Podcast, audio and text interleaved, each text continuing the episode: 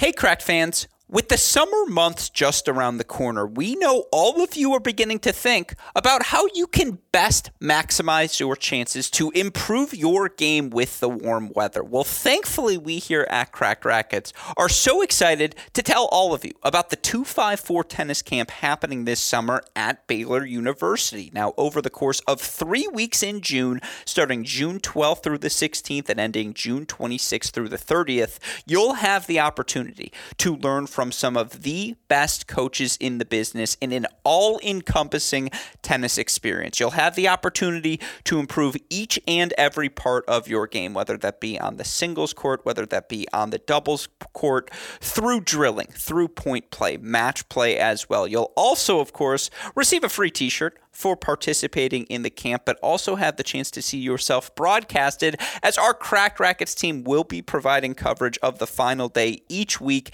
at this 254 tennis camp. Again, you'll have the opportunity to learn from some of the best coaches in the business. I promise Coach Michael Woodson and the Baylor team going to make it an extraordinarily enjoyable time. How can you get signed up today? Well, you can learn more information by visiting the Baylor website by going to baylor.edu slash athletics slash tennis camp. Again, that's baylor.edu slash athletics slash tennis camp to sign up today. Now, this camp open to any and all entrants, but limited only by age, number, grade level, and or gender. Again, you can learn more about this camp by going to baylor.edu slash athletics slash tennis camp today. Don't miss out, folks. Going to be three very exciting, fun weeks of tennis down at Baylor University. Be sure to sign up for the 254 tennis camp happening at Baylor today.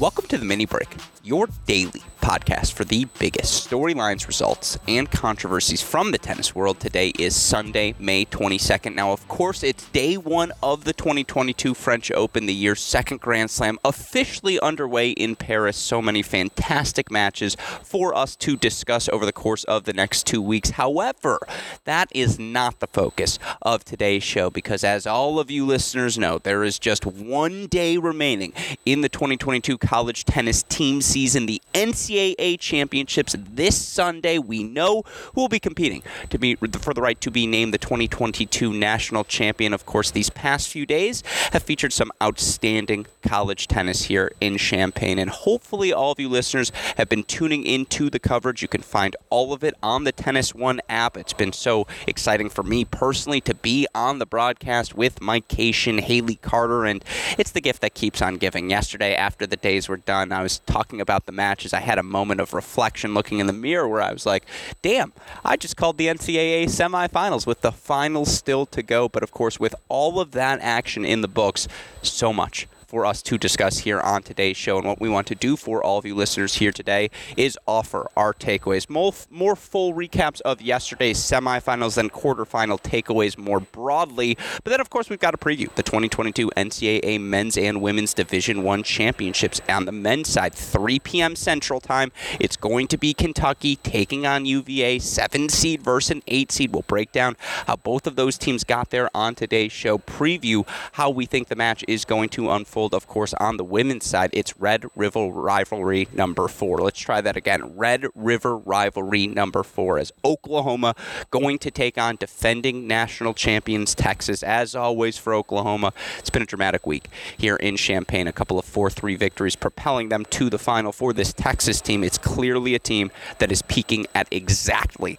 the right moment. And we want to break down again the mechanics of how each of those teams got to the final, talk about the match calculus for that final as well. Of course, if you're going to try and do all of that in the course of one podcast, you better have some help. And thankfully, I do here on today's show and recording, joining me on the podcast today, I should say, in person for the first time, a man who has been here since the start of the quarterfinals in Champaign, a man who has been here on our Cracked Racquet shows since the start of the 2022 college tennis season as well. You know him as a returning champion here on our Cracked Racquet shows, your co favorite writer on our website, crackedracquets.com, the man who may have received received more grief than anyone here over the course of the past four days in Champaign, and of course, our friend, it's John J. Parsons. Jay, great to get to do this in person. welcome back to the show. How are you feeling after three days of action? I'm a little tired. Yeah. uh, but this out of body experience helps right now doing this live, truly from the tennis world, Mm-hmm. uh, in person. And look, shout out to you, my friend. Four years ago, doing the podcast from probably some broom closet in the Forest. You know, now on the broadcast for the semis yesterday, the finals today. I mean, such a huge accomplishment. College Tennis is very lucky to have you. And I'm just thankful and lucky to be sitting here today doing this with you in person. You are extraordinarily kind for saying that, and we should start here to all of the parents, the fans, the players, the coaches who have come up and spoken with us and expressed their appreciation for what we're doing here at Crack Racquets. Please know it does mean the world to us, and Jay, Jay can see it on my face. My ego right now just through the roof. I don't know if there's enough room on this dais for me and you here right now. is so big. Yeah. He's growing out the hair. It's exactly. It's just head. it's a poof for every compliment. One new strand emerges, hopefully. Um, but sincerely, to all the parents who have come up, cannot thank you enough. To those who have given us grief, I I also appreciate that as well. Here's what I'll say. And he didn't ask me to do this. My campaign hashtag Give Jay more love. Like I I'm, I'm on a campaign here, Jay, to have people show you their appreciation because of course it's very easy for me to come on here and be ha- glass half full and you know try to compliment all of these players at the same time. If we didn't have a yang to my yin, the show would suck. and you have always been that yang, and you've kept me honest, and I think you've been honest about the way we assess the college tennis world. So obviously, as always, I appreciate you uh, and your efforts here throughout the course of these couple of weeks. But I will ask you, and I know this is self-indulgent. I apologize, listeners kind of cool, right? Like it, it has been awesome to see the Cracked Racquets community and the people who are following along with this college tennis here in Champaign. Has it been as fun of an experience for you? It's been fun, you know. Yeah. I mean, it starts with like the, the up down look, and they try and like maybe look at your media pass. I'm gonna recognize that face. I'm not sure. Um, so it's been fun. It's cool to know, you know, people are listening. Um, so shout out to people who've come up and, and share their thoughts regardless. Yeah. Right? Um, Win or lose, they share their thoughts. where the, yeah, win or lose, they share their thoughts. They're listening. Um, and that's all we ask for, by the way. all we ask for, you know, just big college tennis fans, and you know, if we're engaging the community in any way, I think that's good. Yeah, we're team passion, and sometimes that passion leads to people chewing us out. You know what I'm alluding to. Other times, it's, you know, again, that passion is shared because it's a shared victory or something. Again, a compliment someone sent. So, to all of you who continue to interact with us, again, that was the point of these podcasts. There are so many of us who feel the same passion that Jay and I do about college tennis, and to be able to connect with all of you here at the Super Bowl of college tennis here, at this NCAA Division One men's and women's championships. It's meant everything to us. So again, appreciate all of you who have done so. If you hear this podcast, you haven't said hello, come up and say hello. We're very approachable. I like to think at this point, Yeah. and and I feel like you Don't got your just give the answers down. yeah, just give the up down. exactly. Not just the up. I mean, I like to be checked out. Don't like give me the up down. Still, let's be But clear. yeah, but then introduce exactly. yourself and say, "Hey, I liked what I see," or like, "Hey, a few more squats, Alex." The other thing I have to say, and I just need a fact check here. Sorry, Westoff, leave this in. Do I look that tired? Like I, the amount of people who are like, "You look like you haven't opened your eyes in in four weeks." I'm like, no, I think this is the standard deviation of my eye. Like this is how it looks. Maybe it's just the in person. Yeah, It's okay. a little different in person, maybe. Yeah, that's what I'm gonna bank on. Um, I think you look the same. Yeah. Zoom in person. Okay, am I right? Well, you know, you bring that up. I heard you were watching the club tennis video yesterday with uh, my guys, Nate, and I was. And I'm, I'm not I've, hurt. I've watched it. Yeah. Nate was watching it. yeah, and they were like, they- they gave me the reaction. They were like, "Who was that?" They were like, "That was a different person." I was like, "No, that's still me." I was like, "I'm the same guy." I was like, "You guys are crazy." But again, all of that said, you didn't come here to hear Jay and I wax poetically about our fun experience But it wouldn't here. be a podcast without the club tennis. Yeah, well, had to. No, I didn't even mention club tennis there, did I? Oh, I did. Yeah, about the video. It was more the video than the club tennis part. But by the way, you know, it's been of his national championship winning. you said it, not me. But you know what has been very cool is to see different, just different fans come out. I know there were members, former members of the Florida club tennis team from my era, a little bit younger than me, who flew out to Champaign because they were like, "I want to watch this NCAA championship." Obviously, you and your dad have been doing that 12 years, 13 years. This is year Yeah, 12? right. Or yeah, because you're almost bar mitzvah next year. We talked about that earlier. That's how I remembered it.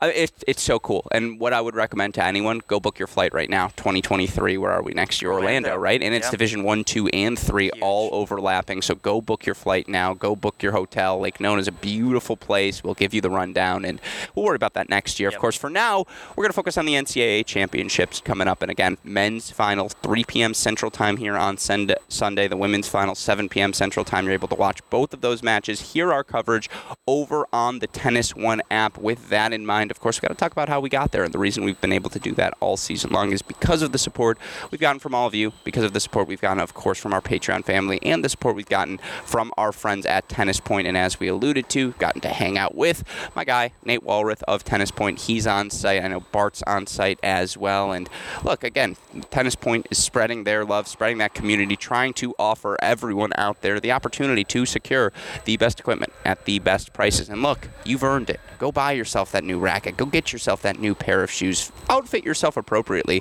for the emergence of summertime tennis. You can find everything you're looking for at all the best prices by going to tennis-point.com. Again, tennis-point.com. Use that promo code CR15. You'll get 15% off your order. Free two-day shipping on all orders exceeding $75. Best of all, a free can of Wilson Extra Duty tennis balls. Tennis-point, simple, not the spelling. Tennis-point.com. The promo code is CR15. All right nine minutes in the books. Let's talk about the tennis we've seen unfold. And again, what we're going to do is focus more on the semifinal results, previewing the final. We will, of course, offer some quarterfinal takeaways as well, but we're going to go chronologically through the yesterday's semifinal results. Of course, that men's final coming up at 3 p.m. Central Time, so we'll start there. If you'd like to scroll ahead, I suppose I'm going to imagine it's going to be about 30 minutes on each, so feel free to do so. But with that in mind, let's start with Kentucky. I just I didn't see this coming. And I think we talked all season long for this Kentucky team. We knew how strong they were at the top of their lineup. We know when you bring back a guy like number one Liam Draxl, who had struggled this year. At one point, I believe he was 12 and 6. And, you know, to win two thirds of your matches at the number one single spot, most coaches would sign up for that tomorrow. Obviously, when you have a guy like Draxl, who was number one in the country, who lost, what, two, three matches in total last season, was an NCAA semifinalist, we expected a little bit more from him. That said, we have seen that Liam Draxl emerge here uh, in Champaign, and you know even beyond him, the top three in general. Uh, multiple people, multiple coaches, players, fans have come up and asking, "Is Gabe Diallo the best player in college tennis right now?" And I think you know for this Kentucky team, it starts with that top three. I know I didn't mention it what Millen Hurrion did yesterday to JJ Tracy. We didn't talk enough about. I mean, we knew this top three was good they might be the best top. I mean, they proved it this weekend. Certainly for this week, they are the best top three in the country. For this week. Well, I, I don't know about that, right? Because Virginia goes two and a half. Oh, they see, went, I like know, this. They, Well- they won at two, they won at three, and they split at one against Florida. Well, here would be my difference is for this Kentucky team who dropped the doubles point against TCU, Yep. who dropped the doubles point against Ohio State. They won one, two, three, and four Yep. in back-to-back matches Yep. in the quarterfinals and the semifinals of the NCAA tournament. We both know, Jay. Even going back to the Jarmere Jenkins, Mitchell Frank, Alex Domijan days, like that Stanford quarterfinal, Thatcher and Klahn beat Jenkins and, and and like it took the bo- and the one it took the bottom of the lineup for Virginia to separate themselves on that day. The point being, this never happens at the NCAA tournament, and this top three for Kentucky and Musatelli as well, who we'll get to in a second. But I want to start with the top three in particular. We knew they had the chance to be elite, to be this good. They have proven that they are this good this week. Yeah, I mean, I think what you're getting at, right, is the, the pressure that that top three feels is probably more significant than maybe a Virginia team. Yes. Right? And so to do that with that sort of pressure is probably more impressive. Yes. Um, but look, I mean, you talked about Draxl's struggles earlier in the year. Diallo was out for a few matches with injury. You finally feel like they're really hitting their stride this week, right? And they they have a maybe a more limited pathway. They have they've dropped doubles points in both matches, so to be able to find those victories and come out so strong in singles against both TCU and Ohio State feels like right now they're playing with house money, right? Mm-hmm. First semifinal, now first final, and Liam Draxl. That was a that was a performance yesterday at number one singles against Cannon Kingsley, and when he's playing like that, I mean, he's going to be almost impossible. Well, what was so amazing is how quickly they lost the doubles yesterday, and Ohio State was up breaks so quickly on court number one. I think they broke Hurry and, and Musatelli right out the bat, and then you know weren't broken the rest of the way. Six three set one break for Kingsley and Tracy. They are just on a completely different level than everyone else at that number three double spot. And you know, again, it was a credit to Styler and Bickersteth in the quarterfinals that they played as well as they did. We can get back to that, but for Ohio State to take the doubles point, 6 1 decision at 3, 6 3 decision at 1. It was 4 all at So 2, quick. and they won in about 20 minutes, Yeah. 25 minutes. They also took three first sets, and those three first sets came from Cannon at one, Mm-hmm. you know, uh, Boulais at five, Lutschaunig at six. Now Boulais at five, given Lapadat's success, 17 and one at that number five singles position, that was certainly the surprising first set, and the first set we had our eyes on. After, you know, again, following that wave of first sets, the last hour, hour 15 of this match, that's as good of a performance as you're going to see from any team in the country. And what Kentucky was able to do to close out, uh, you know, for Millen Hurrion, a one and two victory over an undefeated JJ Tracy at the number three spot. Now, let's be f- abundantly clear, and our broadcast booth is right above that court. JJ played awful yesterday, and I think he would be the first to admit that. And I'm not trying to take anything away from Mel, but to to break down JJ the way that he did, and to do the same thing the round prior against uh, who they play against TCU, ag- Jong. against Jong, exactly to beat Sander Jong in straight sets, and then come indoors, indoors, and do that to JJ Tracy. That's a senior stepping up in their final go at it, in their last round of matches, like. I mean, again, he. I don't think he made an unforced error. Like it, it was, and you talked about it. They felt the pressure because they had just gotten blitzed in doubles. It happened against TCU as well. Although in that match they played that doubles clo- point far closer, closer. against TCU, and in both instances, it's the senior Hurrion who leads the team and puts that first point on the board. I just like if they win today, he's your most outstanding player. Yeah, I mean, I think you use the word take apart, right, Yeah. for JJ Tracy, and that's exactly what he did. I've right? never seen JJ miss more inside out forehands. Like I've just he had the same ball Yep. over and over again, and he just could not execute it. And credit to Millen who uh, who recognized that and just kept breaking it down. Yeah, or JJ would often miss the the, the backhand slice backhand from Hurrion, and Yeah. he would sail it wide. Yeah, Um, exactly. and so I think you're right. Take apart. He came in and he used the net super effectively Mm-hmm. against Tracy. And look, when you do that to Ohio State's undefeated player, that sends a huge signal to the rest of the, the rest of the team, Yeah. right? And sends those sort of shockwaves to the rest of the, the rest of the team. And I do think one, three, and five all traveled together because we saw, you know, Boulais again takes a close, a tight fought first set. Lapadat was up an early break Yeah. at five, and Boulais able to flip that, take that Yep. first set six three. I thought Cannon played excellent in his 6-2 first set over Draxl. Draxl was really struggling with the serve early Yeah. on, and Cannon was making him pay with every second serve return. I'm so in on Cannon, just like his game. He's just so relentlessly aggressive, and just like I see the Yeah. gear that he gets to at the same time. I mean, again, is there a better performer performer than Liam Draxl No, right now? no. Yeah, he's the superstar. Yeah, and and he loves it. He right? loves I it. I mean, just eats it up. I mean, you know, if you're in this facility, the number one is kind of right in the center. Most fans behind that, and it was that's that is the word. It was a performance. That first set, it was almost like kamikaze style coming to the net. Was not paying off for Draxl, Yeah. and then. You know, he just continued to weather the cannon storm and just played some outstanding tennis. He's such a good athlete. He just absorbs your first strike, and Yep. he's going. He, there's nothing on a tennis court he can't do, from the short angle volleys to the jumping overheads, and just again the energy. Because as he won that second set six three, we saw Lapadat take a six one second Yep. set on five, and you know it was just this wave. Because let's talk about the Diallo component. You know, to earn a straight, uh, to clinch in the third set over Aguilar, Yep. six four in the third in the quarterfinals, and then to that you know you have a day off, but to come indoors and do that to Monte Vocel six three six two, and just at no point was you know I think he got an early break in that second set or first set, and I just think both sets. yeah, and just kind of ran away with it. You see the size. You see how. I, swear to God, I watched Gab Diallo swing, in particular on the backhand side, and I don't think he's willing to swing fully because he just like doesn't trust himself to not destroy the back curtain. yeah. Yeah, exactly, because that's how much racket speed and torque he can generate. Yeah. The word talent is overused, but he just oozes with ability. Like there is nothing on a court. I'm convinced Gab Diallo, especially when he's playing like this, can't do. Yeah. One of the best things about the Illinois facility is the mile per hour radar gun. Yeah, but it, it, they're juiced. Just a warning. Well, but that's the fun part. Yeah. right? Because everyone's looking over at Diallo, being like, "We're going to 170? 170." Yeah, exactly. You know, um, When it said 185, someone called Brad Dance was like, "All right, like kilometers. kilometers, What are we? Yeah, what are we doing kilometers. here?" No, but th- so that's been fun. I mean, the serve has just been rocking, Yeah. right? And even outdoors against Aguilar, he was still st- still dominating there. So incredible performance from him, right? And he, you could feel that momentum from Draxl's second set, Yeah. kind of propagate down towards the other matches. Yeah, and let's talk about again five and four, five and six Yeah. for this Kentucky team because those have been the question marks. And I, I'll go try and look up. Unfortunately, we don't have any internet right here in uh, the.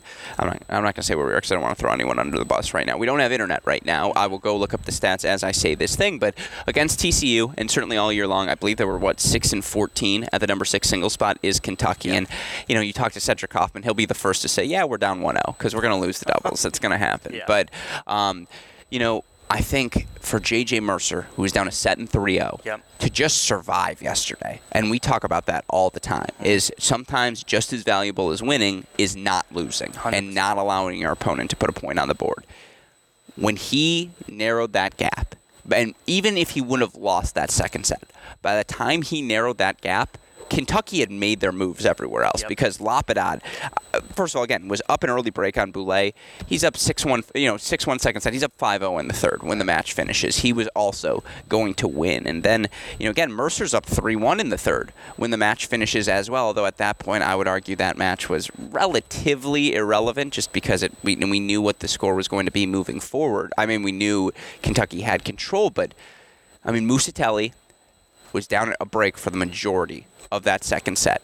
Continued to find ways to just extend points against Van Emburgh Yep. and stay in that match physically. And again, after we, they dropped the doubles, we felt like for Kentucky had to sweep the top three against an Ohio State team that had lost what like six matches collectively in the top three singles positions coming into this NCAA tournament and has you know, two top 10 players in Vocel and Kingsley, and arguably a third in J.J. Tracy on the right day. Kentucky sweeps them. Musatelli wins in straights. Lapadat's up 5 0 in the third. Mercer's up 3 1 in the third. Yep. Cedric Kauffmann, when I spoke with him prior to the tournament, I asked, Have you played your best match yet? He said, No, we haven't. Jur- like, I understand it was a bad doubles point. That's your best match. Like to, to compete that well and to beat Ohio State indoors in Champaign, especially after the Buckeyes smacked Michigan. Smacked Michigan in the quarterfinals. Dropped the doubles point, but were the better team from start to finish in singles. And then Kentucky punked them. After losing, again, I'm sorry, this is a rant here. They lost 4 0 in Columbus. They won one single set in those matches in Columbus and they were going to win 6 1 yesterday. I just, again, Ohio State didn't lose the match. Kentucky won it. Yeah, I mean, how often do you see that? Yeah. Right? In the NCAA semifinal, they were going to win all, all six. I mean, maybe, sure, maybe six doesn't go their way, but Yeah. I mean, you, you mentioned it. For Mercer to get that split, that was the staying alive that takes a little bit of that pressure off these other guys Yeah. who need to clinch, right? So, I mean, just a dominant singles performance from them. And look, now they know they can drop the doubles point. Mm-hmm. It doesn't matter, right? They know their pathway. They know who they need to find. They say top three and one to four and five. And, you know, second best thing to winning is not losing. And Yeah. JJ Mercer did that yesterday. Uh, probably feels good for him, right? He transferred from Ohio State. Mm-hmm. Um, but look, absolutely, this was a, a dominant performance from Kentucky. They got smacked, as you mentioned, in Columbus, and they turned it around here. This is a whole different team than the team that lost in Columbus. No, and again, we talked about uh, obviously the strength of their top three, but Musatelli, a three set win over Jake Fearnley at four, is probably why they beat TCU Yep. in the quarterfinals. Exactly, That was the inflection point swing match. And again, to bring the senior over from Old Dominion, and he's been up and down this year. I, you know, he's won about two thirds of his matches. He's been solid, but not exceptional. He's Yeah. been exceptional Yep. here in Champaign. And again, indoors. Indoors. In- it- so we have to do it, Yep. and I'm. I apologize. I, again, they. I. Whatever. I, I don't think Ohio State's the most fond of me right now. Um, if it's not going to happen indoors in Champaign with this team who lost two collective points indoors in, in Columbus all season long and lost one 4-3 match to TCU indoors at the National Indoors. And you know again seemingly ha- I guess they lost Big 10 championship indoors as well but then they smacked Michigan even when they moved inside in the quarterfinals they just weren't as loose as Kentucky. Like that's what it fundamentally came down to was Kentucky played freely on every court. Draxl's dancing as he's standing and getting ready to return, and Diallo's you know serving from the mountaintops. Hurrion's doing his thing. You could just feel the tension for this Buckeye team. for known reasons, Yeah. right? For the reasons you kind of alluded to there, right? I mean, this has always been the, the title they've been looking for. This has essentially been an indoor tournament. Mm-hmm. Yeah. Mm-hmm. They got Michigan, who they know very well, indoors. They get Kentucky, who they've already beaten this season, indoors. They get them again here indoors. And, you know, they felt like this is their chance, right? Get back to a final. Who knows? Maybe today would be indoors as well. Yeah. I mean, it could be entirely. So um, it's a disappointment for the Buckeye. Well, coming into the semifinals, they had 4 0 Kentucky. Yep. They had 4 0 Virginia. Yep. They had 4 0 Tennessee. Yeah. If you are, and you just knocked off your foe, Michigan, and again, Michigan took it to Ohio State in doubles, Yep. and then it was Kingsley who had food poisoning, straight sets over Styler. He was amazing Yeah. on Thursday. And, you know, again, elsewhere, I know JJ Tracy did his thing. He looked like JJ freaking Tracy. Two and two Against Andrew Fenty. Fenty. Boulais at five has been incredible. And I still think, despite being down a set and 5 0 yesterday, I thought he was awesome. I thought Boulais played really well down the season's home stretch. Oh my! He, he reeled off six games in that first set. Yeah. and it was incredible tennis. Yeah. I mean he was playing outstanding, mm-hmm. and I think he maybe came down to earth a little bit in the second Yeah. and third. But I mean, it's not like they were playing. I mean, I think Tracy struggled yesterday, Yeah. but overall, I think you're right. Tighter. Yeah, no, I mean, again, Lutschaunig, excellent Yeah. at this NCAA tournament. And he and Justin Boulais, who made a challenger final in doubles, I mean, they were the legitimate number two doubles team. They should be. They, be. they were just as good as Kingsley and Tracy. And again, Lutschaunig clinches over Nick Beatty at six against Michigan State. How can you not feel good for Andrew Lutschaunig? This is what I have to say. I think everyone knows who I'm targeting this message to.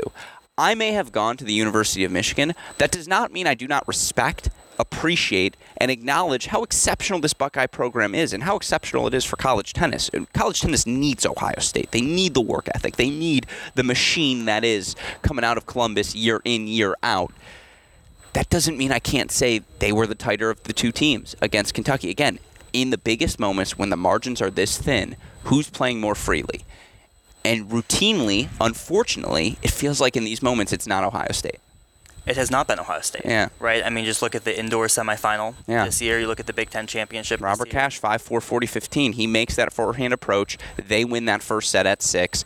Uh, you know, a triple set point. And This is the indoors versus Yeah, TCU. the in, exactly in the quarter in the semifinals. Excuse me. It could be a completely different season. Like Yeah. it's it's uh, it's a missed forehand here or a missed approach there. That was you know again Van Emburgh served for the second set. Uh, at, against Musatelli, I believe, if, I, if I- memory serves so, me yeah. correct. Yeah, or was certainly right there to have taken the set, and they just weren't able to do it. Mm-hmm. And so again, yeah, credit to Kentucky. But uh, my thinking is again, Kentucky beat them. Like let's be clear, Ohio State didn't lose the match. Kentucky went out and won it. At the same time, man, I mean, I know Van Emburgh had a shoulder injury that I found out about, and I wish we did a better job adver- you know, discussing throughout the course of the year. But like, you bring in Van Emburgh, you bring in Vocel, you have Kingsley, Tracy, Trotter, Boulais, Cash, the whole crew, Anthrop, the whole crew is back. I think this is a testament. If you play this NCAA tournament on the men's side and women's side 10 times, I legitimately think we'd have eight different champions and Florida might win three times. Like, that would be it. Yeah, I mean, you just look at the quarterfinal matches, Yeah. right? Though, I mean, what three, four, three, four, On the men's three, side. four, three, four, two, four, one. Yeah, I was, I was going to say 4 1, and the 4 1 was Virginia, Virginia, Florida. Florida, Yeah, exactly. Yeah, I mean, you know, there's a lot of parity, right? We saw Mm-hmm. there was not a lot of that in the super regional. We get the top eight seeds here, and then it kind of felt like there's a lot of teams here in the mix. Well, that's the take. One of the takeaways, right? And I know we're on Tangent City here, but like the Super Regional. I mean, top eight seeds go 16 and 0, and then we come here and it's the seven versus eight for the national championship. And on the women's side, it's not as though there haven't been a plethora of four three match. Like I think everything's been four three almost on the women's side. Boy, does that home court matter massively. massively. You know, and not the, the home court and the fans. Yeah. Right. You talk about the fans. I mean, this has not been a super well attended event from a fan perspective, from what I've seen over Mm-hmm. the years. It's very neutral Yeah. in that regard. Um, and look, this this tournament has a lot more elements Mm-hmm. than you're used to seeing. You know, you have some teams like here. You take the Texas A&M women, for example. They don't have indoor courts, Mm-hmm. and they play that match against Oklahoma indoors, right? So there's a lot of different elements mixing in, mixing it in here. So yeah, you're going to see more of four threes, more upsets than you would on a, a home court for a team that's very, very comfortable there. Yeah, I mean, again, you look at, at all of these teams. If we play this tournament 10 times, Ohio State is leaving with a national championship once. And I think Kentucky, I mean, God knows they're going to freaking play for the national championship here today. All these teams are exceptional. It's been really, really good tennis. And with that in mind, any final thoughts? Are you ready to move on to our next match on Kentucky, Ohio Yeah, State? our next one. All right, let's go to then to our next match. This one, I mean, this was the biggest blowout we've had of the tournament thus far, and it's UVA who earns a 4-0 win. Honest to God, it would have been 7-0 against Tennessee. Uh 6-1. I think Walton beats Rodesch. Oh, I, I, I, He was down a break. I, yeah, I know you're correct, He but was like also down five three to Boyton. Yeah, exactly. And Adrian served for the match. And Yep. by the way, I bet on the broadcast yesterday. I bet my rep. I go, Mike. I will put my reputation on the line that Adam Walton wins the second set. And he goes, really? Like he gave me this like look like you're being an idiot right now. It's like no, no, no. I'm hundred percent certain Adam Yeah. Walton's going to win this second set. Yep. That was it. That's fair. That Yeah. was the only set Well, that was the only set Virginia lost. yeah, no, exactly, and that was it. Like I'm not being hyperbolic here. Literally, that was it for this uh, Virginia team. They dominated yesterday and played their best match of the season. I think even more impressive than the one they played against Florida. And you look again what they were able to do in their 5-0 victory over Tennessee because it was a simultaneous clinch. I thought in the doubles point, all but the all but the the Tech, uh, Oklahoma Duke doubles point yesterday, they were all blowouts. Like again, you look for Virginia, they were up the earliest of breaks Yeah. on courts two and three. They were also up an early break on court one. Walton and Harper were just able to get it back for four all. But you know, Goetz and Montes six two decision at number two doubles. That comes the day after they clinched the doubles point uh, for uh, against Florida, or two days later after that seven six victory in the quarterfinals. Gianni Ross, Jeffrey von der Schulenburg, they have found their stride and they earn a six three victory after they lost to Florida uh, in the quarterfinals. The So, um, yeah. 6-1? So again, we're finding different pieces everywhere. If you're Virginia, Yep. then the singles came. And I mean, again, six first sets. Six first sets in an NCAA semifinal. This is not Kwiatkowski, Aragone, Altamirano, Richard, you know, those, Wiersholm, those teams with all this pedigree. This is a team that was 5 and 5 overall back in the month of February and had lost five matches to the other eight quarterfinalists, uh, seven quarterfinalists, excuse me, that ended up reaching uh, Champaign here this year. 5 and 5. They didn't have a match break their way. They've now won what 22, 23 in a row, I think. After yesterday, something ridiculous like that. And again, I don't even know where to start. Like Von der Schulenburg's a joke. Um, you know, uh, Montes is a joke. Um, you like, uh, at five, Gianni Ross is a joke, and like even at six, Botzer is in shape now, and like he's like, yeah, you know, it really helps to play two consecutive weeks of tennis. It's like, yeah, it's crazy to see what Yeah, that yeah. can do, and you know, again, bars in a third set with Goodger in the quarterfinals. That was a matchup you just felt like Florida could blitz them, absolutely blitz them. Lefty into a one-handed backhand. Bar, you know I love you, but lefty into a one-handed backhand, like that's a matchup Florida should crush them. Riffice is up 5-2 before the rain delay in the quarterfinals. And you do wonder if there's no rain delay, how different does that Florida-Virginia match look? We can get to that momentarily. Yesterday, I mean, for Montes to face Johannus Monday, six foot five lefty indoors, and it's Montes who's up the break for the majority of the match in both sets, and it's Montes who's the one inside the baseline and pushing Monday six feet behind everything. Like, and he might be the third best sophomore on their team. Yeah. Like this Virginia, and we said this at the beginning of the season, Chris, Matt, and I. This Virginia team, a program you know well, had all of the components. You could argue this team one through six is as deep as any Virginia team we've seen.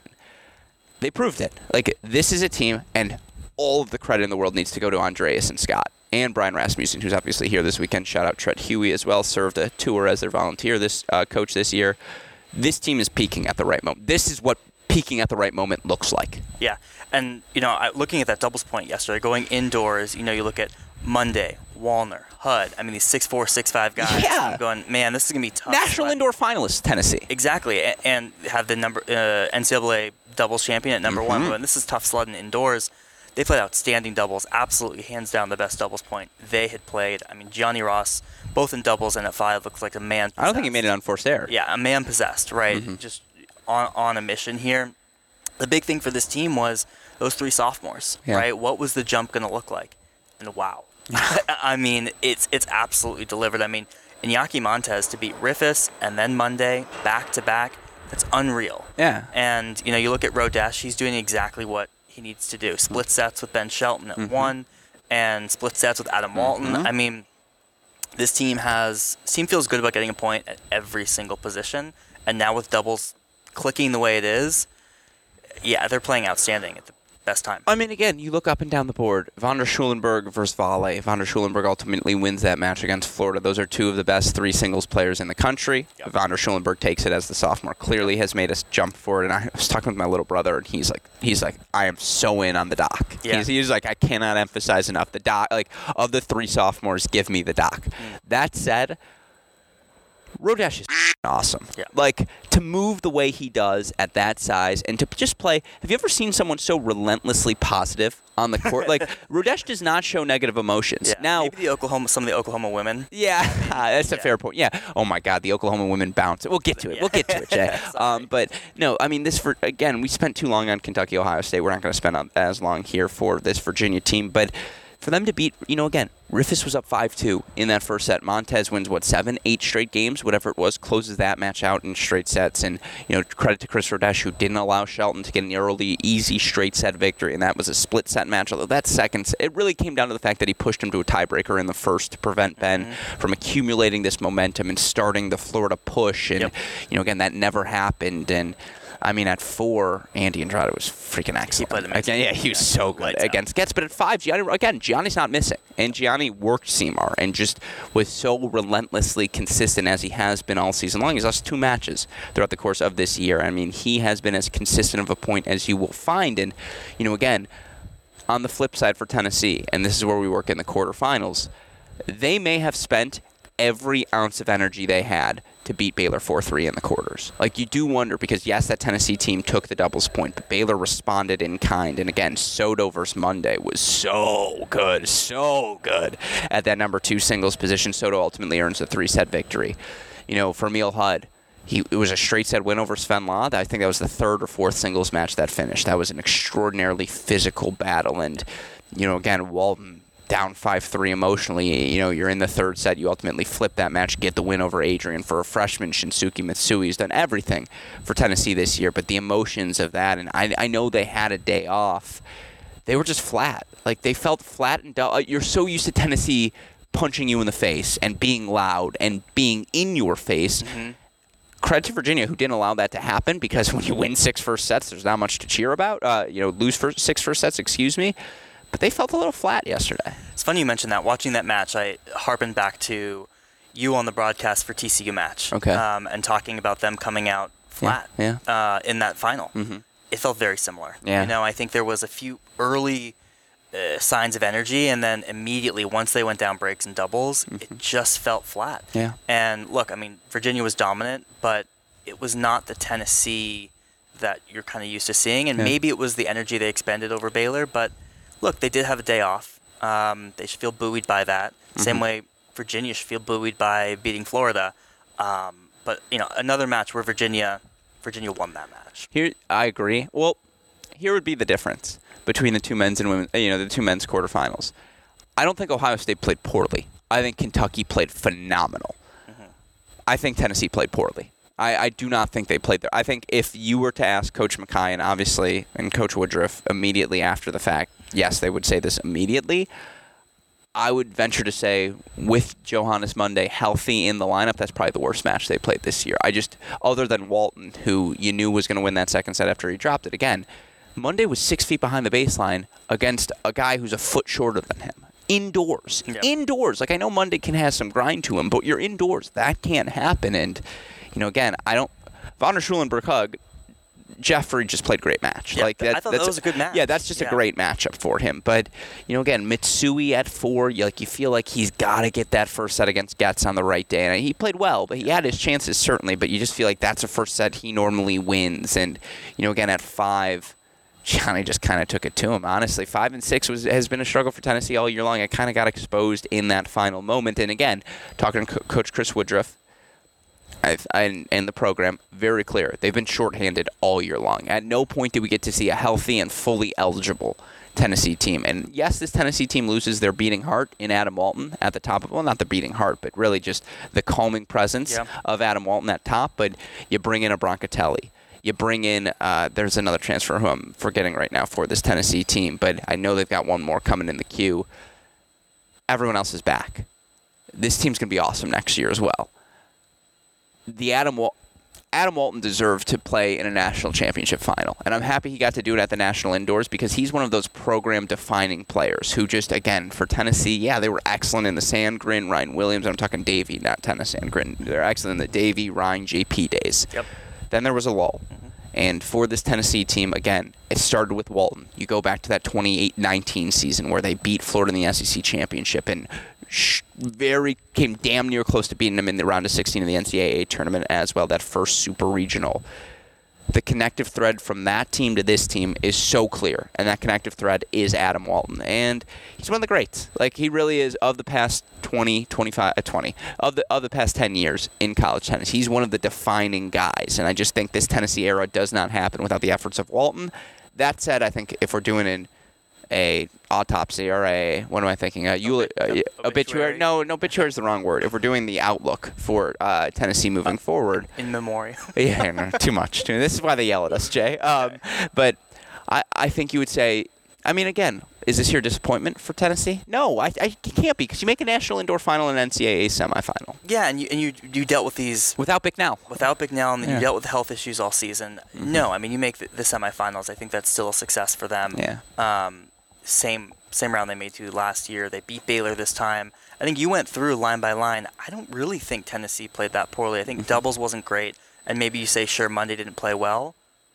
Everyone else, No, see, that's the thing to me is doubles two and four. Like those are the staple of Tennessee's success. And like Yeah. Shunsuke Mitsui played okay. He didn't play his best. Monday did not play well, and like, and they played bad in doubles. Yeah. that was the real thing. Is Yeah. that's where it starts. Is they came out flat in doubles Yeah. and they dug themselves too big of a hole and it never recovered. yeah, I'm just not sure it would matter. Yeah, okay. Right, and so at the end of the day, I'm like, yeah, you might not have played great, but Well, this gets back to my. They had everything. They left everything on the court against Baylor. Like they were.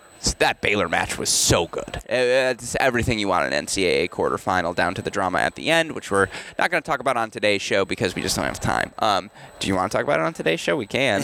we got to do like a big picture tournament recap. Yeah, exactly. That's what I'm saying. And so, One of those sorts. and I just don't want anyone getting mad at me right now. So we'll, we'll talk about it later. Um, Once you're off site. Yeah, exactly. no, because I'm not afraid. I would say all this to all of your coaches' faces. Um, you know what? We're talking about it now. No, we'll save it for the end. I mean, because I want to hear Chris and their thoughts too. I mean, obviously, we're referring to James Mackay ripping off his shirt in celebration of their 4 3 quarterfinal victory and jumping onto the dog pile. I mean, you know what? We came up, so now we have to talk about it. Fan or not a fan? It's day class A. Sure. I'll say that. Um, That's all you got? well, I mean, Yeah. you know, it's it's not classy. Yeah. Um, it's not becoming of an assistant coach. Um, it wouldn't be becoming of a player on the team. Mm-hmm. It's not what you expect from a program that's making it to the NCAA semifinals.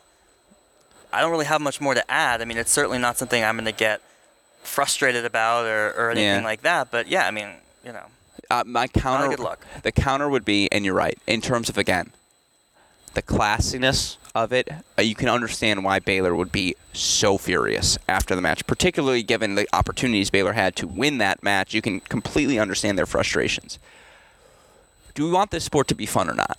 Is fundamentally the question we uh, that is, I think, at issue here because I, you're right. There are classier ways to go about it, but the spirit of what James Mackay did, celebrating with his team, fundamentally I take no issue with it. Like I I do think again we need some place for idiocy. Like we need some lunacy makes That's college tennis a player. for. Oh, that's very very true. And I understand he's the associate coach, not a player. But he just reached the NCAA semifinal. And like I get it, it's a quarterfinal, not a championship match. And I actually think if you do that at NCAA championship, like there's no issues there because you just won the freaking championship and all bets are off. At the same time, we say this all the time: the rivalry between Tennessee and Baylor. That's the best rivalry right now in men's college tennis. There is genuine dislike between these two programs, and I think, again, not to be the James Mackay apologist here, he was just trying to have fun. He was just trying to celebrate the moment, celebrate his team, and get jacked. We're back in the NCAA semifinals, and I do understand the intent of what he was trying to do, even if, to your point, there are better ways to go. Like, had he jumped in the bo- dog pile with his shirt on, we're not having this conversation. So I understand that. At the same time, I do understand what he was trying to do. Yeah, no one, no one is arguing against the sentiment. Sure. Right. I mean, obvious, and it's it's one of those. Well, um, Baylor might be. no, I think he, if he jumps in the dog pile, do they get that upset? Yeah, fair, Not fair, really, no, right? yeah. And they keep his shirt on. Yeah. You know, so the sentiment, no one has any issue with. Mhm. It was one of those in the moment, dis- overcome with emotion. That Mm-hmm. Yeah. like, yeah, you probably want it back, and Yeah. you can still have fun without taking your shirt off. Sure. In that sense, and particularly as an associate head coach, I think there's a there's a standard in the bar that needs to be upheld. Uh, that's fair. I do think, by the way, that would be the objection from Baylor: is go jump in the dog pile, just keep your shirt on. Like, really, that's what you're gonna do. You're right. No, it's, it's, the taking off the shirt. yeah. No one's no one has an issue with that. Okay, pile. fair. At the same time, again, I get what he was trying to do. Is what I'm trying. I don't think this is an egregious sin. This is not a fireable offense. Is what I'm trying to say. And I mean, I don't think anyone is making it that. I think if you look in the most radical corners of tennis Twitter and college tennis fandom, I frequent those corners. Yeah, those are our corners. Yeah. Yeah, they call that Talking Crack about- Rackets corner. Yeah. Um, no, fair. Okay. I, I mean, I think we flushed it out enough. I get. I, think, again, you get both sides of the argument. At the same is what I'm trying to say. And again, this is a minute issue, but it adds some juice. Like, can we put Baylor Tennessee on the schedule? If they were smart. They would both agree, and I know there's not the most love right now, but let's play one another every year. Yeah, let's get it. Yeah, or, let's you know, do a home and home because w- our fans get to yell at you, your fans get to yell at us. Absolutely. This is what college tennis is all about. Absolutely. And so, boy, would that home and home be the most fun home and home probably in college tennis. With that in mind, I mean, again, uh, we didn't do this for the Ohio State. Is, Ohio, is it a disappointing year for Ohio State Absolutely.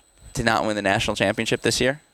It was. Well, it's a disappointment. I mean, just look at the start of the season, Mm-hmm. right? And look how strongly they started. They bring in Vocel, they bring in Van Emburgh, And they 4 0 everyone. and 4-0 Wake, everybody. Kentucky, Tennessee, yeah, Virginia. I mean, it started with indoors. yeah. right? And then you're going, oh man, are they going to be able to recover? And the answer is no. Mm-hmm. Um, I think even more disappointment is that match was indoors yesterday. Yeah. You know, and this is at Illinois. This is a site Yeah. that they play year in, year out. That's hard. Yeah. Right. This is not the Orlando 95 Yeah. degree heat. Yeah, no, uh, completely fair. Well, with all of that said, let's move on now. Talk again. Men's men's final here today. Virginia taking on Kentucky, 3 p.m. Central Time. Give me your match calculus. Who you got? you sure you want it? yeah, I've- I mean, look. so you can find out who the opposite. well, here's what I see: is I want more parents to yell at you, and so this is, this is what it's all about. But um, no, I mean, yeah, so I can bet on the opposite. Um, no, I think everyone wants to. So I'll go first then. I was talking to my little brother, and this is from him, who I like. Blame it on the brother. I've no, I've never been more impressed with him in my life because he's given me the match calculus. And let me just read the text that he Yeah, sent reading the opposite of yeah, mine. no, I mean again, uh, yeah, exactly. But oh, Boitan versus Diallo, first round NCAA, Styler versus Shelton.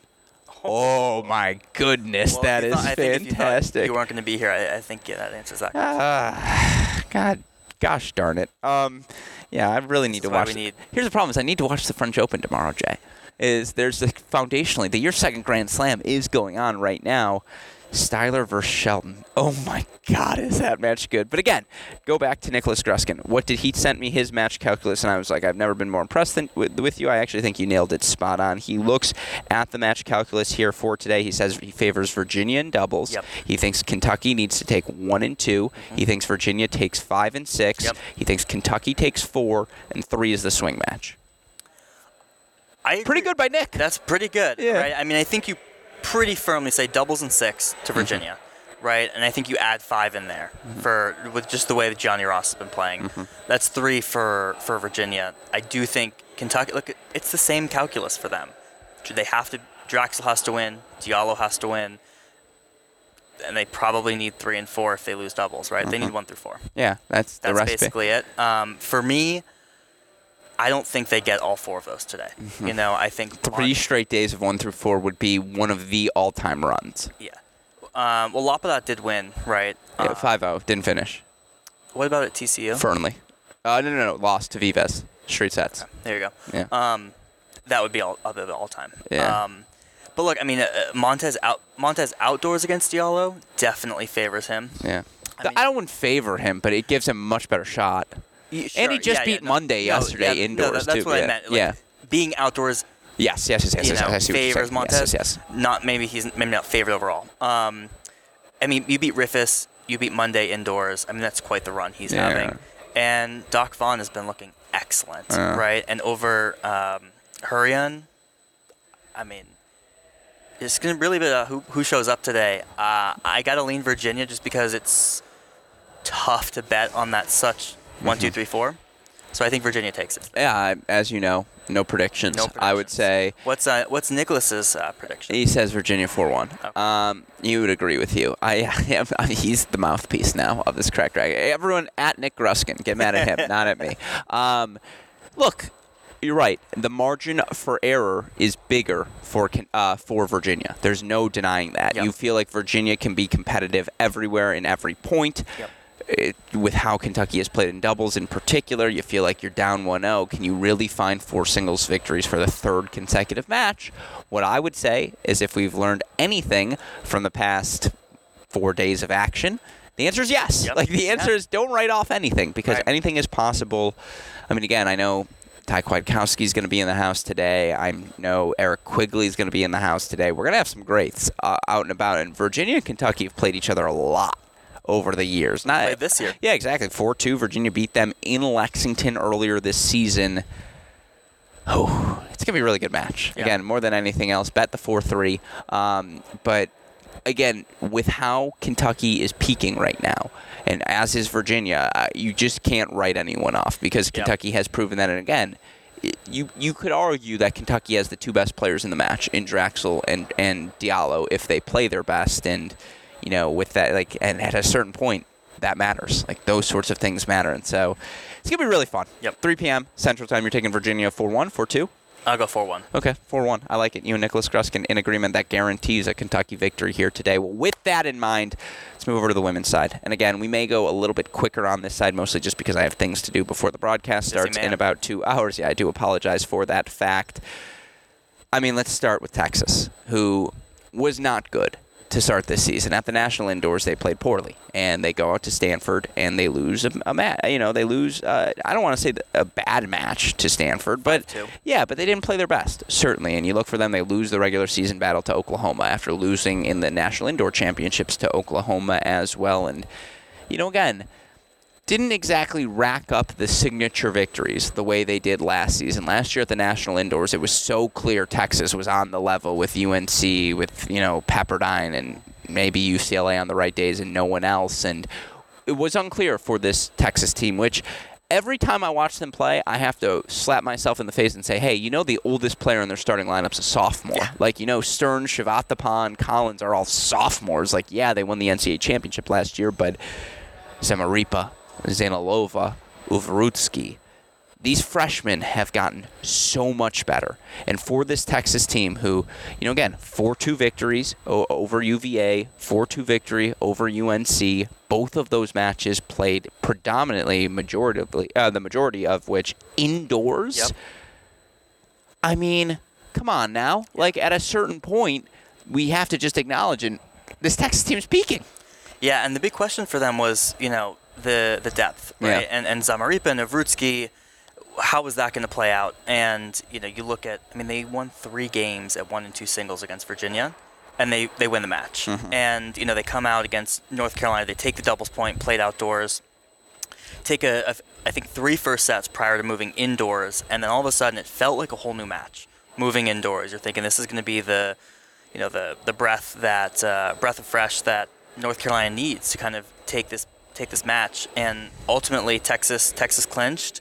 Zamarripa at five looks anything but a freshman. Zeynalova, anything but a freshman. It's very similar to what we saw last year with Stearns, Collins, Chavatipon, Rapolu. I mean, these freshmen are, are looking incredible for them, and they just have that swagger, right? Yeah. They have that belief. They have been here before. Yeah, and I mean, it's it's uh, Maripa at five, Yeah. the lefty. Oh my God, is her forehand beautiful? Yeah. Just again, and how low she keeps her slice. And yesterday against Tangillig, I mean, Tangillig kept approaching, Yeah. approaching, approaching, and then by the third set, she just got hesitant because uh, if she left everyone approach short, or if she approached to the forehand.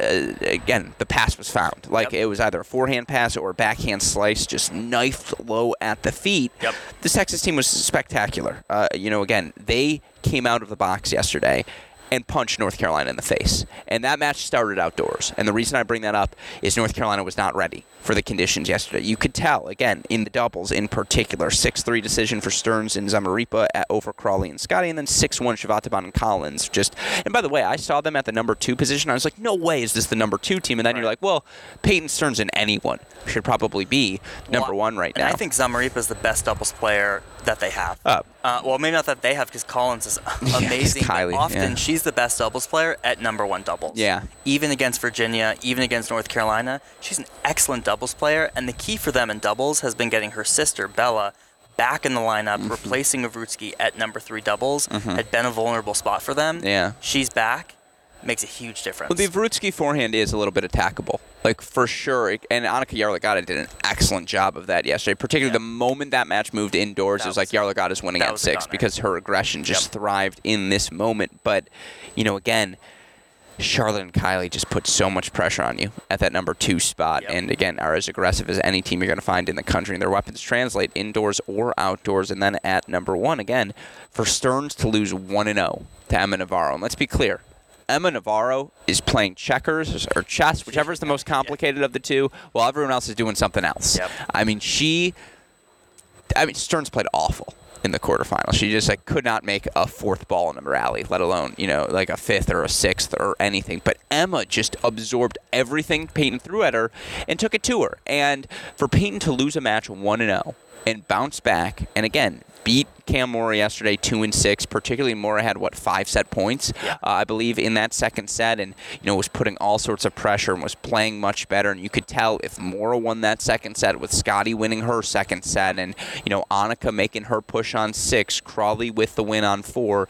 You feel like if Cam wins that second set, and now North Carolina has extended a couple of matches uh, a little bit further that makes all the difference from a momentum perspective. And Stern shut it down, and she did what the guy or the girl is supposed to do for their team in this moment, which is get over the finish line. And ultimately, she does a two and six win. And you know, again, between her, between Zeynalova at three, who took it to Riley Tran, indoors, outdoors, didn't matter, three and three victory. And you know, again.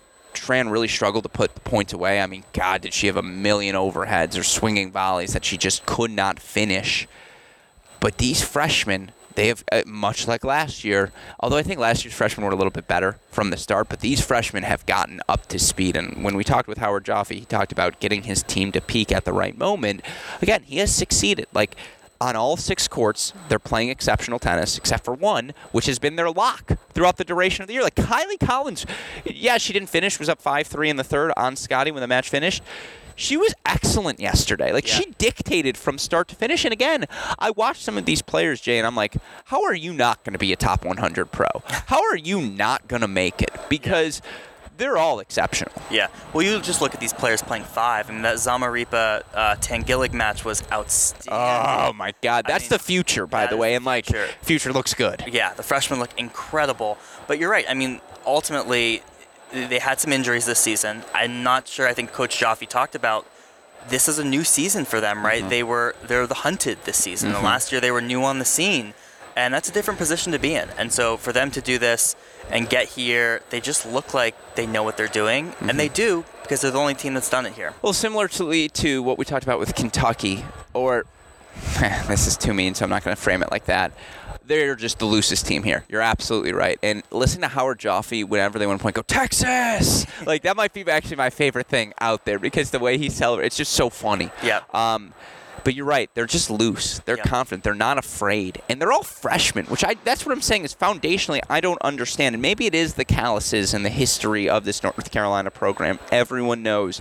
Have you won a national championship yet? Have you won a national championship yet? Is this the team that's going to win a national championship? When that's the conversation that is hovering around you, even metaphor, you know, even if it's not actually being said week after week, because we, you know, I like to think we're the show that talks about these things, and we don't ever say, "Man, is this the year Carolina's going to win the?" Like like we don't harp on the fact that they haven't won. We do wonder if they, you know, if they can win in a vacuum this season, but we don't.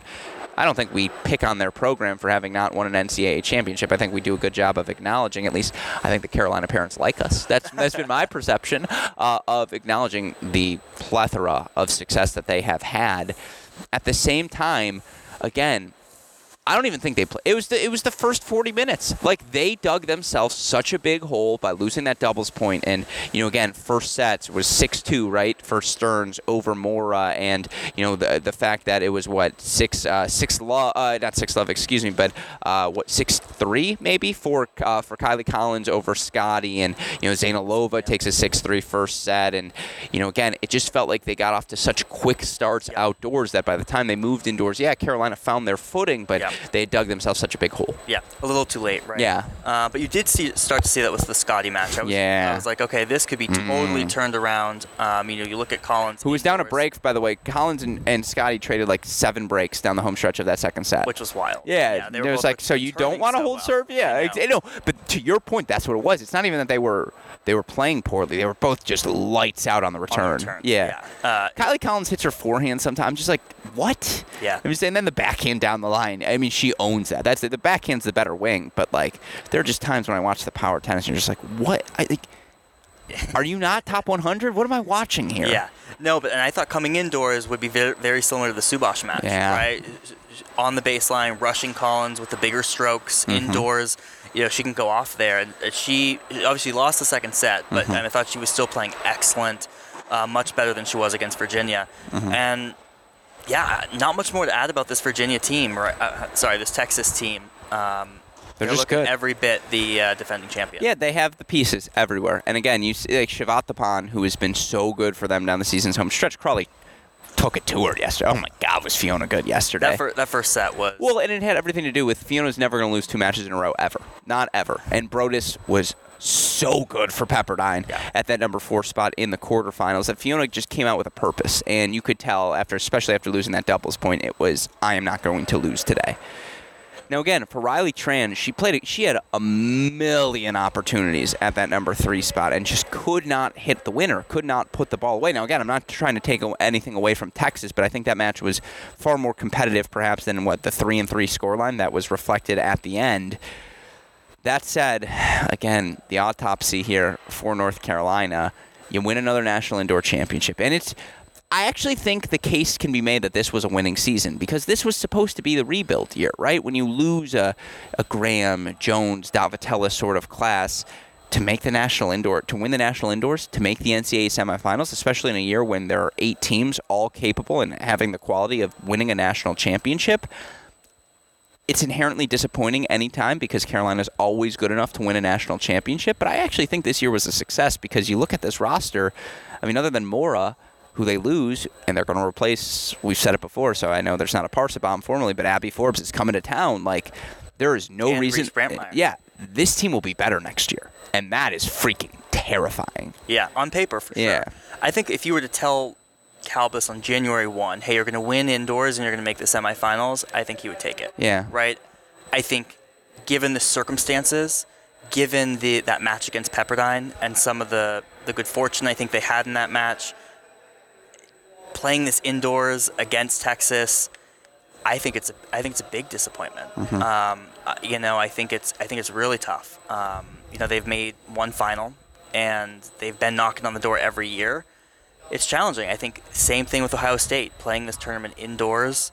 You know, uh, I think it's a disappointment for sure within the vacuum of this tournament. Yeah, I mean, fair, but they did beat Pepperdine four three in a match where I mean that match was that we're gonna do that one separately Okay. because God was that match exceptional. And again, I just if we spend too long on Yeah, it, we're gonna here. yeah we'll lose the uh, we'll lose the thread here. But I mean, to your point, Brantmeier comes in, Forbes comes in. Uh, Do we know for sure Morra's leaving? I know they honored her on senior day. I'm, I'm pretty sure Morra's leaving. Yeah, I can lock it in. Um, at the same time, like again, Scotty, Crawley, Tran, Tanguilig, Yarlagadda. Like Yarlagadda's gonna be like, am I really not playing again? like, how did this happen? And I, I mean, again, like this team should be as good next season. I totally agree. Yeah, I just think this is it's tough. It's the same conversation. It went indoors. Same thing we said about Ohio State, especially going indoors. Exactly. And this is the same thing the day after a loss to think, but well, next year. Yeah. Next year's the year. Yeah. Uh, maybe we weren't thinking that last season after they lost the fifth years, but you know, at the end of the day, it's it's challenging uh, Yeah. to be in this position. But yeah, I mean, look, they're still going to be here next year. Um, but the getting over that hump is hard. And honestly, the longer it goes, Yeah. I think for both Ohio State and North Carolina, I do think that becomes a factor. Absolutely. I mean, they are the two biggest. Everyone knows it. It's like, is this the year North Carolina's going to do it? Is this the year Ohio State's going to do it? Yep. And you know, again, both teams had the talent to win it this season. And the circumstances on their side. Yeah. At the same time, I think there was more urgency for Ohio State this year than North Carolina because foundationally, again, this was the reload, rebuild, reload year for North Carolina. Like, yeah, they were good enough to win it, but to your point, on January 1st, if you told Brian Kalbas you're going to win the national indoor championships and you're going to make the NCAA semifinals this year, I think would have called BS. He would be like, eh, I don't know if we have that like in us this year, and they did. And now, again, you bring in the the players that they bring in. Mm, mm. It's going to be a fun season. Uh, but again, credit to Texas, who is peaking, and they were the better team. Like there is not a doubt in my mind. And again, from Stearns, Zeynalova, Zamarripa. I Ovrutsky's forehand I don't love. It's just especially indoors it was, it just feels attackable, but outdoors, God, can she grind? And if you hit her on the run backhand, you're gonna lose the point because like she just hits that ball so exceptionally well. And again, she's probably the third best freshman between Zamarripa and Zeynalova that they have on their team. There's they've got weapons, they've got options, and they bring back everyone next year if they want. Now, will Stearns come back for a third year? Maybe. Like it depends on the pro success. Yeah, absolutely. But oh my God, like they don't have anyone older than a sophomore in their starting lineup. Yeah. Uh, Sorry, North Carolina, you you have to be better next year because Texas is going to be better too, and just. Uh, God, is college tennis good right now? And that gets us to our final team, Oklahoma, who has just been. If you haven't watched an Oklahoma match this season, what are you doing with your life? Like, you call yourself a tennis fan, you better watch Oklahoma before this season completes. Because, again, what the Sooners have been able to do, the energy and the culture that they bring and the bouncing, it's the freaking bouncing, Yeah. Jay. In between, you know, post match, three all, whether it's Staker against A&M or Staker against Duke or Staker against everyone. Anyone, yeah. Staker versus the world. And they were joking around with us. I think Coach Cohen won't mind if we share this joke. You know, is Staker taking second sets so she can be the hero? The answer is not an unequivocal no. Like it's, I mean, the answer Dro- is dropping seconds. yeah, exactly. Yeah, yeah, exactly. And so tanking them. Yeah, that's what I mean. It's just like you know throwing them away so that she can be the hero at the end because the team knows like, well, if it's down to three all and Staker at six, we win because like this girl's nails. Done it all. And yeah, no pressure. But beyond that. Jose Gracia's head almost hit the ceiling here in the Atkins Tennis Center with how high he was jumping and the bouncing around that they do and the Yeah. connective tissue between the player playing the match and everyone on the sideline. And and that's Audra Cohen her motto. And she said this in our post match press conference. It's do something. Just do something. Whether it's with your voice, whether it's with your energy, with your actions, do something. This Oklahoma team's always doing something, Jay. It's just like and yesterday, you know, yesterday's doubles point with Duke was the most interesting doubles point of the day. Yeah. Because I don't think either team had particularly great energy. I think it was a very nervous match. I think it was a very late match as well. You know, it was our latest match of the day, and you could tell both teams. Flat's the wrong word, but they were tentative. Both teams were tentative coming out of the gates, and it looked as though Duke, by taking the break on court number five, uh, court number three, and having the early break on court number two, it looked like they were in a commanding position. But that's exactly the position they were in when they played in Durham in doubles as well. Yeah. And much like there, again, my favorite chant of the weekend has probably been Texas fight. but that's what it's like. Oh, you fight, and they did. Like, Yep. I mean, I know they're boomer sooner. If I never have to hear another C in my life, that's fine with me. Like, whatever. That's it. Yeah, I was, just, I was like, just kill me. Um, that said, it's the energy, it's the relentlessness. Like they are such, they epitomize Audra Cohen. They're just such a reflection of her as a human, and she's a winner, and they are winners. Yeah, and that's this is a, a, the biggest plug for attending these sort of matches in this tournament in person. Yes. Because I think, and I've talked to a few people about this, it is so tough to get that Yes. energy and to see what's happening on court three impacting Yes. court five, and to see the bouncing. Those are things you don't get a full picture of or full understanding of on the stream. Mm-hmm. And so, it's been outstanding what they've been doing. I I was telling a few people, I mean, the biggest thing for me about this Oklahoma team is you look at them, you don't know if they're winning or losing. The energy, it's always positive. They're always, you know, they're running to their, you know, the bench to sit down. It's very unlike a lot of other teams where you could very clearly know who won or lost the point. Extremely impressive from Oklahoma. and they're doing this without Shanta. Yeah. They are making the NCAA that's final. foundationally like the craziest part and that's where it gets to back to why you want to come here in person because they may have 90% of their roster but they always have 125% of their chemistry and like the camaraderie and that extra that extra intangibles Yep. that, that push these teams when the talent is equal who wants it more who's closer who trusts one another more in the biggest stages Yep. the answer is oklahoma and again like I'm telling you, in the broadcast booth against A&M, and go ask the doc, Dr. Bruce Johnson, who's here. I believe I got that name right. Who, um, God, what a lovely like, and Don, uh, it's lovely. Yeah, it's great family. Um, we love you, Doc, and and Mrs. Doc. Um, and yeah, you guys are always welcome, obviously, to to our Cracked Racquets family. Um, talk about parents with 100% approval rating as well. I think they call. Uh, I think one of them's called Mama Bear, like I Oh, really? and Papa Bear. I think that's what they go with, or I just call him the Doc. Yep. Um, yeah, I mean, like it's just it's incredible the intangible qualities that they bring. And again, when they were down three-one to A and M, and A and M took you know dropped the first doubles point A and M has dropped all season, but A and M Third. third third doubles point. You're right. I threw a couple out in my mind. First relevant doubles point that they've dropped all season, right? Because they beat Cal, like they, yeah, and so this is really Sorry, in yeah, Kentucky, Yeah, but- no disrespect. Um, first relevant doubles point that they've dropped all season they responded. Like they brought five singles first sets. They won five of them, and it's it's interesting because yesterday's match against Duke, I actually don't think was as competitive as the match against A and M, where there were multiple three set. Like I felt like Oklahoma was going to win the moment they won that doubles point against Yeah. Duke because they were just in control and six love set from uh, uh, on one from Sleeth or, or the Steak? yeah no six love set from you know and then the six one set from Pisareva as well was bagel bagel breadstick you're like. Okay. all due dis- all no no disrespect to Duke when you lose that lopsided of a first set, it's hard to you know put on the rally hat. And credit on court number six to Amaru, who scrapped out that seven-five second set. Although you could argue Staker had a bazillion opportunities to win that match in straights. That's an argument for another time, and that gets back to the tanking theory.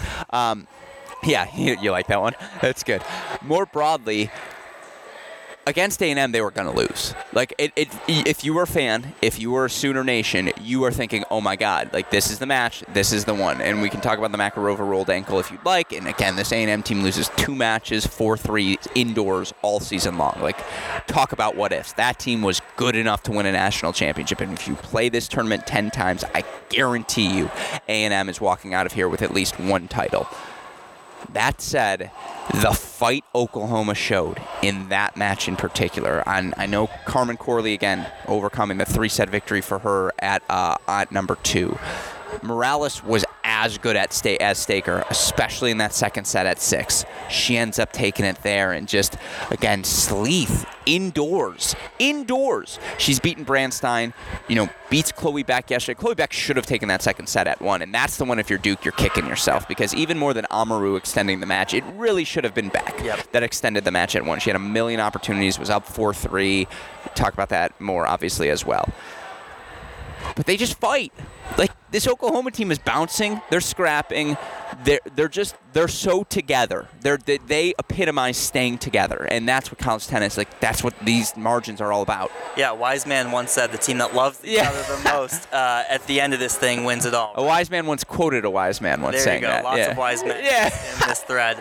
Um, but look, and you feel that, right? Yeah. You feel this here um, on grounds. You see that energy, and they might not be the most talented lineup position by position, but they find ways to win. They're resilient. They're scrappy, and you just feel like they're going to find that way to win, whatever that might be. And it, they might be struggling at three, but someone else is going to come through. So Yeah. overall, I just thought it was a, a good performance. I agree. It wasn't as nail biting, we'll Yeah. say, than the Texas A&M one. Uh, a little bit more straightforward. And here, but here they are. And I mean, Yeah. the, the list of firsts Yeah. this Oklahoma team, Oklahoma team has done this season, Everything. everything. First everything. First everything, and here they are. First national championship. Yeah. First All Big 12 final we've Yeah. ever had. First female coach to make the finals since 2018. 2015. 2015. That's not Layla. That's for, not uh, for Lily, Lily yeah. Forood, excuse me. Shout yes. out to uh, Stella. Yeah, uh, exactly. And Stella. Sampras Webster, of course, who you mentioned. Uh, UCLA had made that final then. Yeah, I mean, again, they're doing it without Shanta. And, like, Ivana Corley has not played great. And certainly, again, she's had tough matches, like I do think. And credit to this Duke team who, after dropping doubles, we said two, three, four, it's got to be, you know, it's got to be the nucleus. And it was the nucleus. It was, you know, Drummy wins her first 18 games against Carmen Corley, and then you know it sweated it out at the end certainly, but 7-5 she gets through in straights. Ellie, uh, excuse me, Emma Jackson at five, at three. Out of this world against Carmen, uh, against Ivana Corley, who did all of the things a senior, sh- uh, junior, excuse me, should do, upperclassman, to get in a freshman's head Yeah, and make the match. Into, oh yeah, senior, exactly. To make you never know in COVID era, and make uh, and make the intangibles in the match matter. And Emma Jackson blocked that out and hit through those issues and just oh my god, her ability to get her weight moving forward into every ball is laughably I mean, exceptional. Pound for pound, maybe one of the biggest hitters. Oh, and it's again exceptional.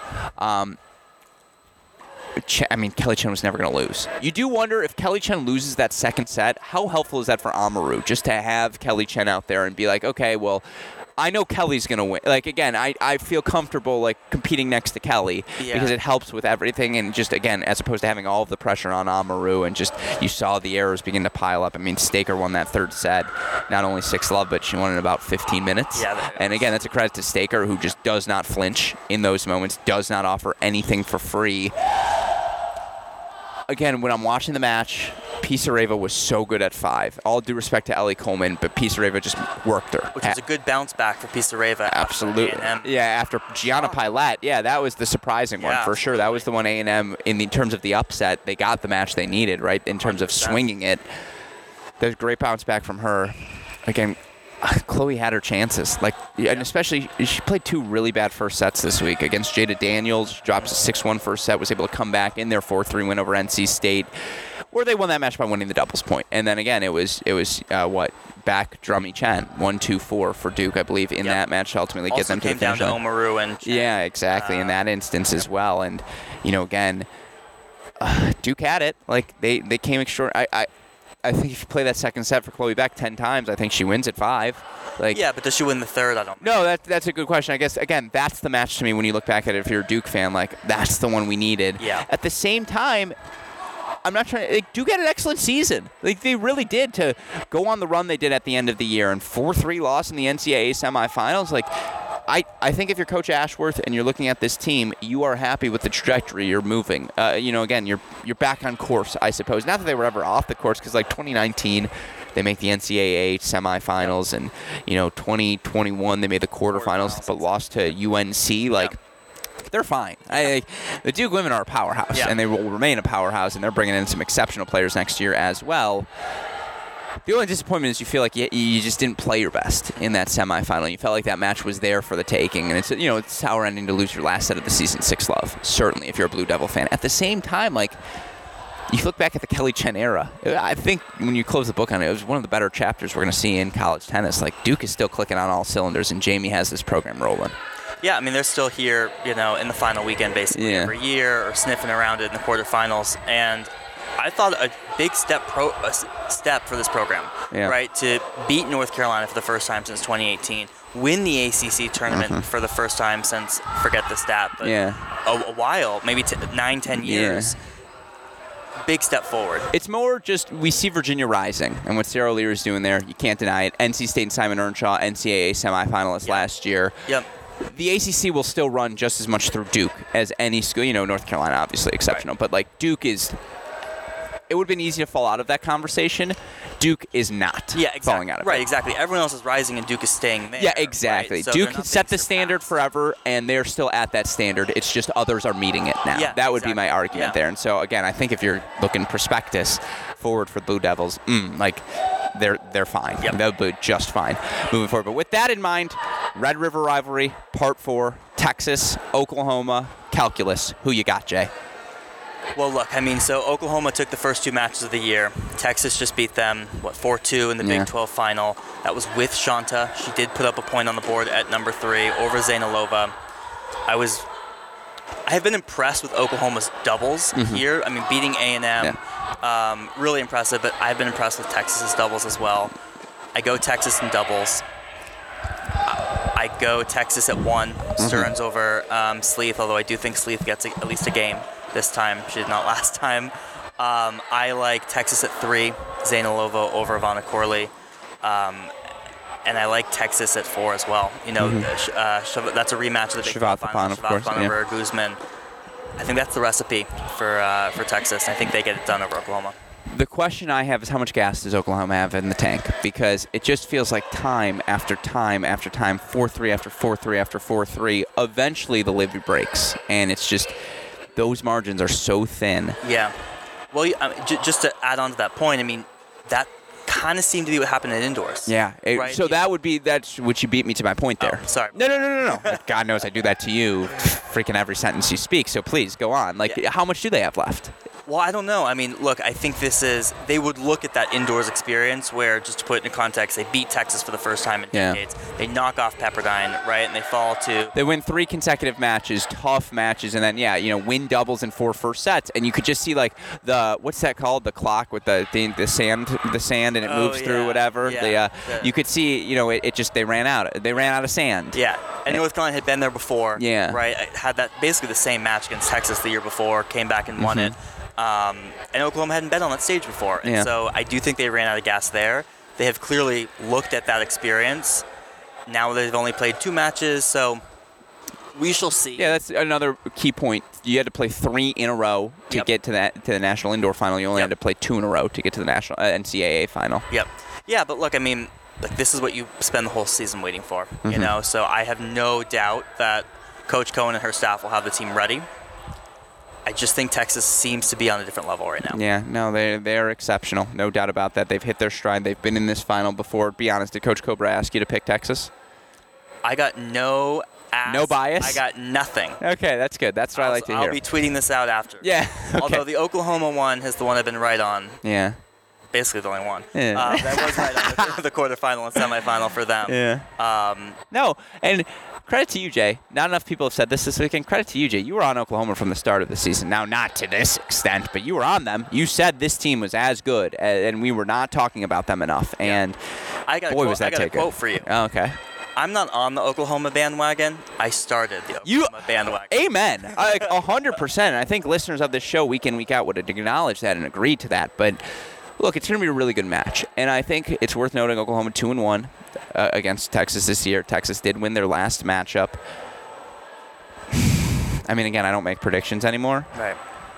I, I, oh, man, I just like I can't see this being the match Oklahoma runs out of gas. That's the thing is it's just like all of this, and you're gonna like they were flat down the back half of the NCAA National Indoor Finals. Excuse me. There is not a chance in hell Audra, Jose, and Cobra let that happen again. Like Yeah, they'll I- be I ready. I agree. At the same time, you're right. Texas is so confident right now, and they're so loose. This is a really good matchup. Like this is a- a fantastic rivalry, a fantastic matchup. Again, if we play this ten times, Pepperdine's winning a title. UNC's winning a title. A&M is winning a title, in my opinion. There were other teams. I think even Duke and NC State could win a title. Like again, every team here could have won a title. Who did I not mention? There was one team I just left out there. Who did Oklahoma beat in the first round? A&M. A&M. Who was at Virginia was the one team I didn't mention. Yeah. They could have won a national. Absolutely yeah, won, a- yeah. absolutely as well. With how well Ziodato was playing at the end of the year. Are you Yeah. kidding me? Like she was so good. At Yeah. And that was another match where I'm like, this is the six singles match. Like, what are we doing here? The depth is just out of this world. The quality of play is at another level. Your t- scoreboard. Texas 4 2? I'm going 4 2. Okay. I think it's going to be a really good match. Yeah. I think it's going to be 4 3 no matter what. Yeah, I think it's I think it's worth the celebration of what this Oklahoma team has done. Yeah. To have a new program, a new faces like this, it, it's a really exciting time in women's tennis. You talk about the depth. That depth brings new teams. Yeah. And that is what we're seeing here. I'll also say this pay Audra Cohen. Pay her now. If you're Oklahoma, you open up the checkbook. No, better be but paid. you open up the checkbook and you say 10 years. What number do you want on the other end? Do you want? I'm not going to say the number out loud, but it's 10 years and you pick the number per year because we need to lock you up and we need to lock you up now because if you don't, eventually, you know, you hear things. I love Drake Bernstein. I don't think he's going to get replaced at, you know, I think he will be the successor to Jeff Wallace at Georgia. That's the job.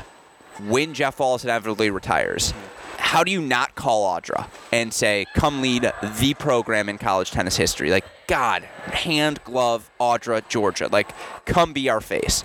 If you're UCLA in the post Stella era, how do you not say, come be the coach at the program? Like, we had this conversation off mic. Yeah, Obviously. And I think it's a, a, a It's very hypothetical. Different podcast, right? Yeah. Um, because You're right. certainly the focus today is on On is the match. championship. You're right. And That said, if you're Oklahoma and you want to secure her, pay Audra. pay her right now. Like, it's just absurd. And so she is the future of this sport. She epitomizes everything in the growth in women's college tennis can be, and she epitomizes the energy in the face again. The bouncing, the energy Oklahoma shows, that's what we want this sport to be moving forward. And so I just cannot credit this Oklahoma team enough. Again, the energy they show. God, is this final going to be good? And again, I'm not predicting. You predict Texas 4 4 2. What was your uh, Virginia 4 1? I'll go four one. Those are your predictions, folks. That's how we see the NCAA championship breaking down. Of course, indoors draw, uh, indoors individual draws are now out as well, and French Open's rocking and rolling. Juicy stuff in the individuals. busy, busy stuff right now uh, in the tennis world. And of course, we will be back hopefully every day now, the remainder of the week, to break it all down for you. Of course, if you missed any of our French Open preview content, I think some of that still holds up here on the Mini Break podcast feed. And yeah, we've got busy times ahead. Busy times from a content perspective. I'm, I'm gonna, May Madness. I'm gonna do a better job looking wide awake for everyone because I'm sick of being told I look tired. I'm like, you look tired. Like, shut up. Um, but no, again, uh, we, busy times, and again, none of this would be possible, Jay, without your immense help. I'm so grateful for all you have done this season. It does feel like we've been able to take our coverage to another level, and that's because of your con- contributions, just what you've done to help make our team complete. So I will compliment you, even if none of the other parents will. Uh, as always, my friend. And by the way, that's a joke. There have been so many kind parents, Yes. and again, to the parents, to the players, to all of you, a keep giving us. Like, you know what's more fun than just coming up and being like, oh, you're the greatest, is like telling me why I'm wrong. Because there's nothing I enjoy more than engaging. And it's never an argument, it's an engagement. Or at least it's not an argument for me. I'm not going to speak for you here. Um, no, I no, I don't know. I'm just saying I haven't heard your conversations. Maybe someone did. I'm not being argumentative. So out no, no, no, no. I'm not saying you're being argumentative. I'm saying people are coming up to you and arguing with you, as opposed to in, in as opposed to uh, it starts with an e. The word I'm, I'm looking for, engaging. Thank you, engaging you. Wow, that's the word I forgot. Maybe I am tired. um, but again, to all of your parents, tell us why we're wrong. Tell us why we're right. Do uh, any anything you want to do. Just continue to engage because that's what makes this college tennis world so special. Is that we do have that sort of community. But again, one day left to go in the team tur- uh, team season. Texas, Oklahoma, 7 p.m. Central Time. Of course, you should have gone chronologically, probably, and said our men's final, Women Virginia first. versus Kentucky. Yeah, exactly. 3 p.m. Central Time. All that action available on the Tennis One app. Myself, Mike Cation, Haley Carter will be on the ones and twos, rocking and rolling. With that in mind, Jay, any final thoughts? Hour and a half. Did we go short on this podcast? Do you expect longer or shorter? I thought I, I, I mean we could have stayed here all day. Yeah, we could keep going. yeah. That's the thing is, it's just I gotta go do some stuff. Well, the reason being, everybody, he needs to go and, and chat. He needs to go and shake some hands, and, you Kiss know, some babies. schmooze some people. Yeah. Um, so we will let you go do that. I have no more thoughts. I'm looking forward to these finals. It's gonna be great. I'm looking forward to recapping stuff with you over the coming days and weeks, hopefully. Yeah, we've got some big picture things to discuss we as got well. a lot to discuss for sure. Yeah. Um, so I'm looking forward to it. We're outdoors today. Uh, And we got to do this in person. we got to do it in person. Yeah, which yeah. is- I know. I got the full headset on. You've got, you've got all the tech here, Equipment, I know, I- and self-sufficient. Who needs super producer Daniel Westhoff, Yeah, who as always has an editing the, job to the, do? On the record, on the record, no calls to Westhoff to set this up. Almost, almost had a call, but I figured it out myself. Almost did, there but we we did figure it out. That's actually hilarious. But no, I'm looking forward to it. Um, good luck on the broadcast today. I Been appreciate hearing it. rave reviews, so um, you know, looking forward to it. I appreciate that, and again, the love we've received from our Cracked Racquets community means everything to us. So, with that said, for the fantastic John J. Parsons, our super producer Daniel Westhoff, our friends at Tennis Point, from all of us here at both Cracked Racquets and the Tennis Channel Podcast Network, I'm your host Alex Gruskin. Jay, what do we tell our listeners? That's a break. And we will see you all tomorrow. Thanks, everyone.